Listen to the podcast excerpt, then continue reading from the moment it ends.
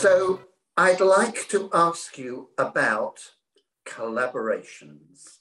I'm going to press the button basically and let you go on that one because I know what my feelings are, but I'm desperate now to get your feeling. You know, literally, it is almost five or six a day between luxury brands. We're not even talking about lower down the, but there are a huge amount. What what have you got to say about collaborations?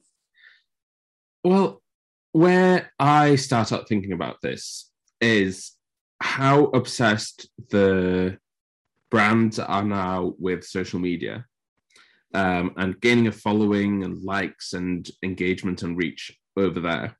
Um, so what has been discovered sort of in more recent years is that that follower transfer from one to another um, is way more effective when you're working with a brand that's similar to you.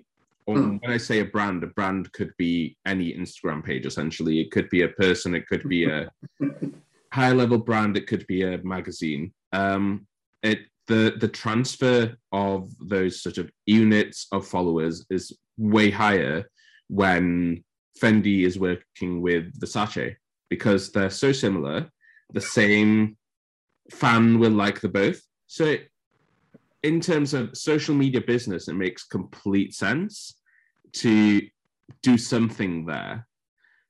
Whether that makes artistic and creative sense is a completely other conversation.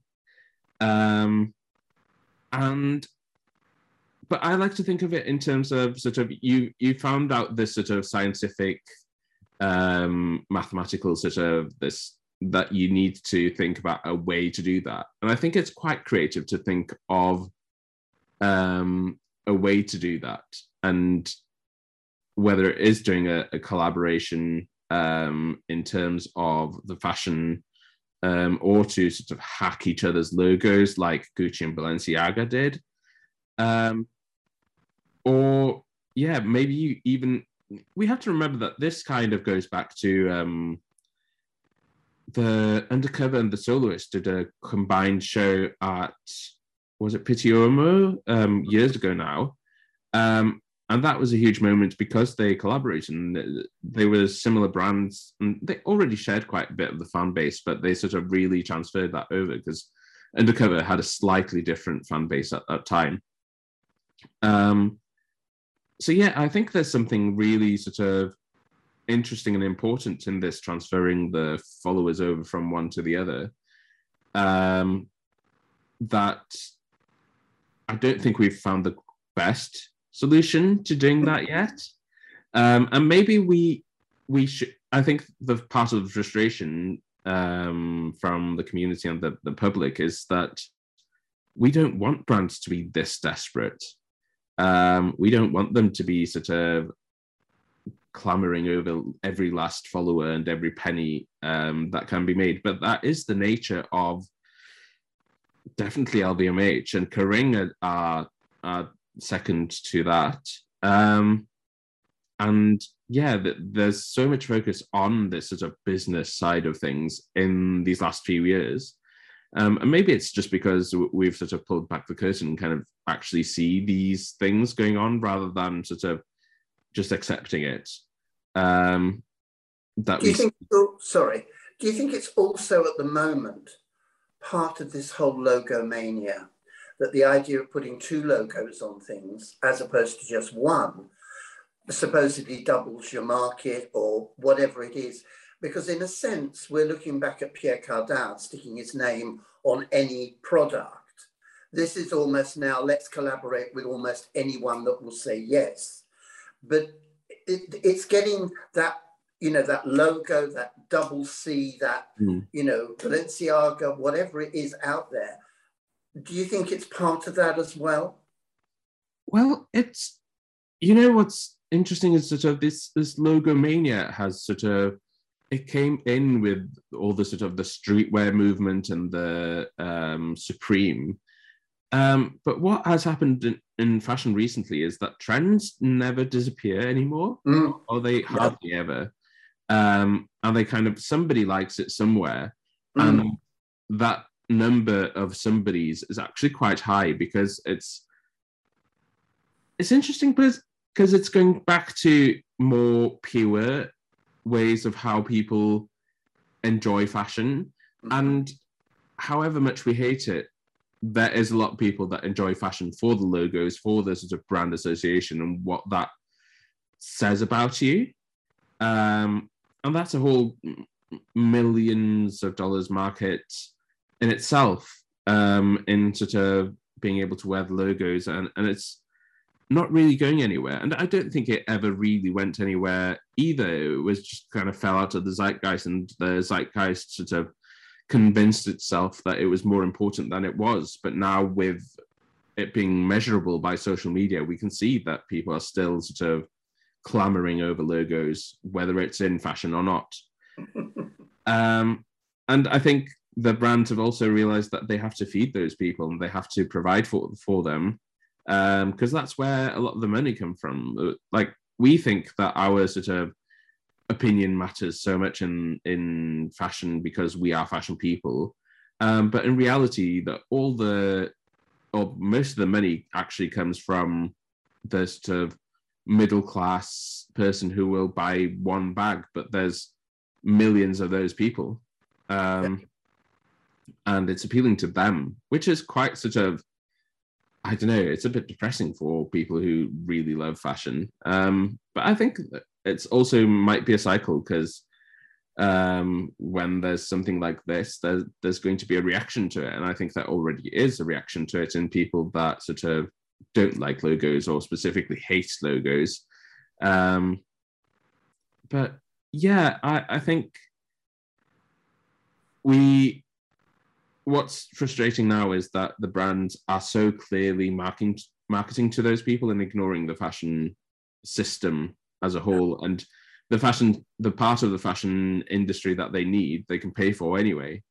Um so yeah in that case it's not so relevant i guess to to care about that happening. Um collaborations and logos and the that that statement it's really interesting for me because I'm based in in Mallorca and obviously we have a lot in particularly during normal tourist season a huge amount of people selling fakes mm. and it's big business here in the centre of town now two years ago all the fakes were Michael Kors mm.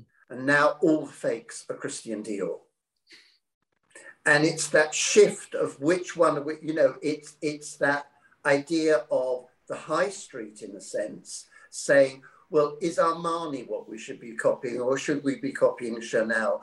And and whatever. But that shift in who the logo logos are as well is is is important. And i think one of the things i find interesting with the collaborations is i get gucci and balenciaga. It's two luxury houses getting together and with two identifiable logos.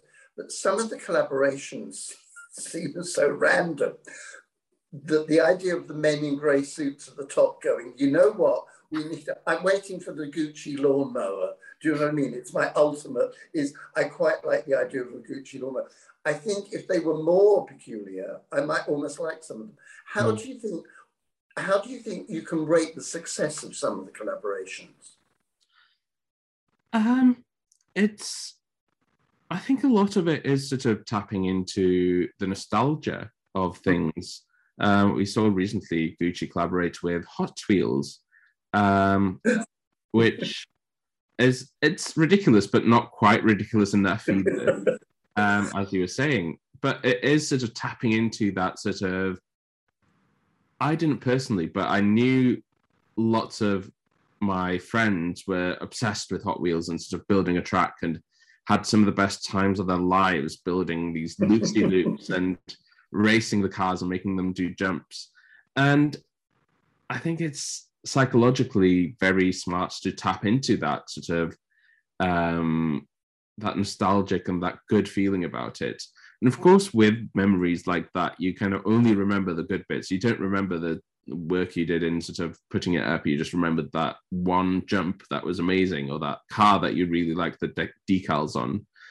Um, so, yeah, it's how do you measure the success of it? I guess grossly, I think the people at the top of the, suits are probably looking at the um, the numbers um, of engagement. I guess um, I think I don't know if you saw recently. Um, I can't remember the name of the platform, but they released data that um, was saying how Richard Quinn was it Richard Quinn? Yes, it was Richard Quinn um, and Cardi B were the sort of top moment yeah. of yeah. Um, social media, and I think those numbers so both mean a lot to the suits, but also it's a, I guess it is a testimony of like how many people are talking about it and talking about something directly does um, go into sales numbers or, or at least how many people are interested in brands. Um, there is a bit of a sort of disconnect there between sort of I don't know where you would buy Richard Quinn at the moment. I think he did a club with Debenhams, um, and he might be in Selfridges, but I don't think anybody's wearing it on the street. But everybody's talking about it, um, and designers are having to think of different ways to actually monetize this sort of hype that they've created around themselves. Um, but yeah, it's it's super interesting to to think. It about. reminds me quite a bit of it of when over the years, Karl, during his years at Chanel, you know, one year we all got a Chanel blanket to sit on because it was wintry, and one season we got a Chanel thermos. And I remember going to see the jewelry once in very dark rooms, and they gave us all a little Chanel torch, you know, with the CCs. I mean, the torch must have cost three cents, I would think, but because it had the CC stamped onto it, they went straight onto eBay at, mm, you know, mm. 200 pounds. I think that the idea of one of the things that I think with the collaborations is that clearly they're limited and clearly mm. they're going to get their money back, the people that buy it, because it will then become saleable and resaleable and an auction piece. But I think it's it's going to be interesting to see whether if you and I have the same conversation in three years' time, mm. whether there'll be collaborations will have run their course and we'll be on to something else. Um, I think it's it feels to me very much a kind of post or during COVID and post COVID kind of trend almost. And I hate the word trend, but it's kind of like to me, it feels like it will reach a point where we'll just be laughing at it, not rushing out to buy it or celebrate it. Yeah, there, there is a part of the, sort of what has happened culturally in it as well, in that it's risky now to reference anything or to sort of take from somebody else's work or somebody's culture or anything yep. like that. And how do you give credit in this day and age? I, I had somebody comment the other day um, Givenchy did a shoe that was referencing McQueen's armadillo shoes. Yeah. And somebody commented, "Oh, I hope they credited McQueen." And like, okay, yes, but do you expect them to put a note in every box with the shoes saying this is with McQueen? Uh, th- yeah, this is with McQueen, or or do you expect them to make an, a whole campaign about it or an Instagram post? And if you don't see that Instagram post, is it their fault or your fault? Um, how do you credit? And I think in a lot of cases where it's a bit risky to to reference without and you might be seen to not be giving credit um, the collaboration has become the solution there um, which is really interesting because these brands are shit scared of being cancelled um, and they'll do that instead of um, like we, we had in the old days the Yves Saint Laurent did the the opera, the Russian opera, and that was a collaboration. It was just reference. Um, yeah. But these days, if you did that, um, you'd be, and I'm totally not sort of calling out this sort of appropriation and stuff, but um, it seems that you have to do it in order to sort of um, play fair within that sphere um, of not appropriating something. Um, so Dior, Dior said his new look was partially inspired by Norman Hartnell's wardrobe for the then Queen when she visited Paris in 1938. Mm. And he acknowledged that. It's been well hushed up over the years, but he always said it was a dream wardrobe. Mm. Um, and that idea of, of appropriation, but the idea of cultural appropriation is a separate thing, but being inspired by. I Mm. mean, you know, most designers somewhere along the line have a mood board, for want of a better, you know. Um, where where does where does having a mood board stop? And you know, oh well, you've copied this because it's like a composer. You know, the notes can only go into so many formations, and Mm. if there's a word, uh, if there's a note formation that reminds you of another piece of music, that's not because you were copying it; it's somewhere in your head. Mm. Um, I always remember when um, most people forget it, but many years ago, Thierry Mugler did a 70s collection. And I asked him about it. And he said he looked at everything and then had all the books and all the magazines taken out of the studio and sat down and drew what he thought he remembered. Mm. And that was what Mm. inspired him. And I think that's a very different thing to, you know, well, we copied it, only we did it differently in another fabric or whatever. A direct copy is a very different thing. Yeah, but I think the problem is at the moment is that there's a lot of people with opinions that don't necessarily um, see that sort of um, distinction. And if there's a slight similarity, they will expect it to be called out and sort of it's an atrocity. Um, And I think it's a symptom of that side of what's happening at the moment, as well as what you were saying, the sort of post COVID. Um, I think these last couple of years have really had a strong impact on fashion and sort of how brands operate.